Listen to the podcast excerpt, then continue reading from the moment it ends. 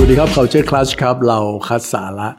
วัฒนธรรมองค์กรมาเสิร์ฟให้กับท่านถึงที่ที่นี่ในทุกๆ สัปดาห์นะครับ วันนี้เรามาคุยกันเรื่องเบาๆครับ มาดูสตัตที่น่าสนใจแล้วกัน เกี่ยวกับเรื่องที่หลายๆ คนอาจจะไม่ค่อยชอบเท่าไหร่ ก็คือเรื่องของการลาออกของพนักงาน แน่นอนครับไอ้คำว่าการลาออกเนี่ย เวลาคนเป็นหัวหน้างานเนี่ยได้ยินคำนี้เนี่ยจะสะดุ้งนะนะครับ เพราะว่ามันหมายถึงความยุ่งยากหลาย ๆ อย่างที่ตามมา พูดง่ายๆเหมือนงานเข้าเลยครับสำหรับคนที่เป็นหัวหน้างาน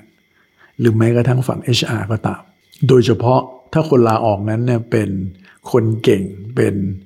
คนที่ contribu อะไรต่างๆ มากมายในหน่วยงานของเราด้วยนะครับ อันนั้นก็ถือว่าเป็นเรื่องใหญ่เลย นี่เรามาดูสถิติด้วยกันเดี๋ยวไหมครับว่า มันมีสถิติอะไรที่น่าสนใจที่จะมาพูดคุยกันบ้าง เกี่ยวกับการลาออกของคนในองค์กร อันแรกเลยก็คือ ในปี 2021เนี่ยนะครับ มันมีบัสเวิร์ดคำหนึ่งที่เราได้ยินกันมาก ๆ เลยคือคำว่า Great Resignation นะครับ อภิมหาการลาออก ต้องบอกว่าเป็นปรากฏการณ์สำคัญเลยนะครับ ในสหรัฐอเมริกา และในหลาย ๆ ที่ในโลกนะครับ รวมถึงในประเทศไทยด้วยนะครับสถิติที่น่าสนใจนะครับเขาบอกว่าในเดือนเมษายนปี 2021 เดือนเดียวนะครับ คนอเมริกันลาออกจากงาน 4 ล้านคน 4 ล้านคนนี่อาจจะหมายถึงพนักงงานในบริษัททั้งหมดของประเทศบางประเทศเลยก็ได้เลยนะซึ่งแม้ว่าช่วง Great Resignation จะผ่านไปแล้วก็ตาม แต่ตอนนี้ควันหลงมันก็ยังอยู่นะฮะอะนี่เรามาดูสแตทต่อไปกันนะครับอะอันนี้ลองทายกันดูสิครับว่าในหนึ่งสัปดาห์ตั้งแต่จันทร์ถึงศุกร์เนี่ยวันไหนที่คนนิยมลาออกกันมากที่สุด ผมเชื่อว่าหลาย ๆ ท่านคงจะ ถ่ายได้นะครับ ก็คือวันจันทร์นั่นเอง สาเหตุก็ยังไม่ชัดเจนไม่แน่นอนเท่าไหร่ แต่หนึ่งในนั้นก็อาจจะเป็นเพราะว่าในช่วงเสาร์อาทิตย์เนี่ยเขามีโอกาสได้คิดได้ตัดสินใจ แล้วก็วันจันทร์ก็เหมาะเหม่งเลยที่จะมาบอกข่าวนี้stat ต่อไปนะครับที่เกี่ยวกับการลาออกเนี่ยอันนี้อาจจะไม่ได้ช็อกเท่าไหร่ แต่เป็นการ confirm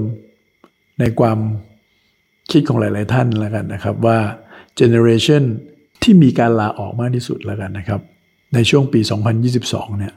ก็คือ millennial นั่นเองหรือ Gen Y มีการลาออกถึง 21%ด้วยกันครับ ซึ่งตัวเลขนี้เนี่ยมันมากกว่าคนใน generation อื่น ๆ ถึง 3 เท่าด้วยกัน ไม่รู้ว่าองค์กรท่านเป็นแบบนี้หรือเปล่านะฮะ อีกสแตทหนึ่งก็คือว่าท่านรู้จักคำว่าบูมแมลง employee ใช่ไหมฮะ ก็คือคนที่ลาออกไปแล้ว แล้วกลับมาทำงานที่เดิมใหม่ สแตทเขาบอกแบบนี้ครับเขาบอกว่า มีถึง 15%นะครับที่กลับมาหลังจากที่ลาออกไปแล้ว จะด้วยเหตุผลอะไรก็แล้วแต่นะครับ ซึ่งบางที่ก็จะตัวเลขมากกว่านี้นะครับ แต่ที่น่าสนใจก็คือว่ามีถึง 40%ครับที่มีความคิดแบบนี้ว่าจะกลับไปทำงานที่เดิม แต่ในที่สุดแล้วจะท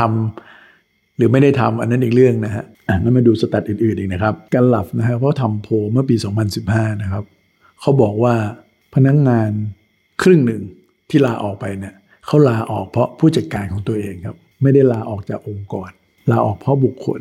เพราะสไตล์ของผู้จัดการที่ไม่ตรงกับเขาผู้งานเขาทำงานด้วยยากนั่นเองซึ่งอันนี้ก็จะไม่ได้แปลกอะไรนะ ผมก็เชื่อว่าหลายๆองค์กรในบ้านเราก็เป็นแบบนั้นเช่นเดียวกัน อีกอันหนึ่งนะครับของ SHRM เนี่ยเขาบอกว่ามี 20%นะครับของพนักงงานที่ลาออกเนี่ยลาออกเพราะวัฒนธรรมองค์กรที่เป็นมลพิษ toxic culture แค่นี้ไม่พอนะครับ มันสะท้อนถึงคอสในเชิง หรือตัวเลขในเชิงเศรษฐกิจนะครับ ที่ต้องสูญเสียไปเนี่ยถึง 123 พันล้านเหรียญสหรัฐในปีนั้นๆเลย เพราะฉะนั้นอย่าประมาทเรื่อง toxic culture นะครับ เราพูดบ่อยๆ มากๆ อีกอันหนึ่งก็คือ 79%ของคนที่ลาออกเนี่ยหนึ่งในเหตุผลที่เขาบอกก็คือ หัวหน้าไม่เคยชม ซึ่ง อาจจะไม่ได้หมายถึงหัวหน้าเดียวก็ได้นะครับ อาจจะหมายถึงคนที่เขาทำงานด้วยเนี่ยไม่มีการ recognize กันอย่างที่ควรจะเป็นอะส่วนสแตทอันนี้ค่อนข้างทันสมัยนะครับ Flex Jobs เนี่ยนะฮะก็เป็นสถาบันหนึ่งเนี่ยนะครับเขาบอกว่า 30%ของคนลาออกเป็นเพราะว่าองค์กรเนี่ยไม่ flexible ในเรื่องของ work option นะฮะอย่างเช่นไม่มีเรื่องของ flexible works hour หรือการทำงานแบบ hybrid work from anywhere remote work อะไรต่างๆ พวกนี้อันนี้มีปัจจัยสำคัญ เป็นปัจจัยสำคัญต่อคน 30%เลยนะครับ ที่ลาออกครับ อ่า stat อันนี้ก็น่าสนใจนะครับ เขาบอกกลุ่ม millennial นะครับ Gen Y เนี่ย ยอมที่จะลดเงินเดือนของตัวเองนะครับ ใน 7,600 เหรียญต่อปีนะครับ เพื่อจะทำงานในที่ที่มี work life balance ที่ดีกว่า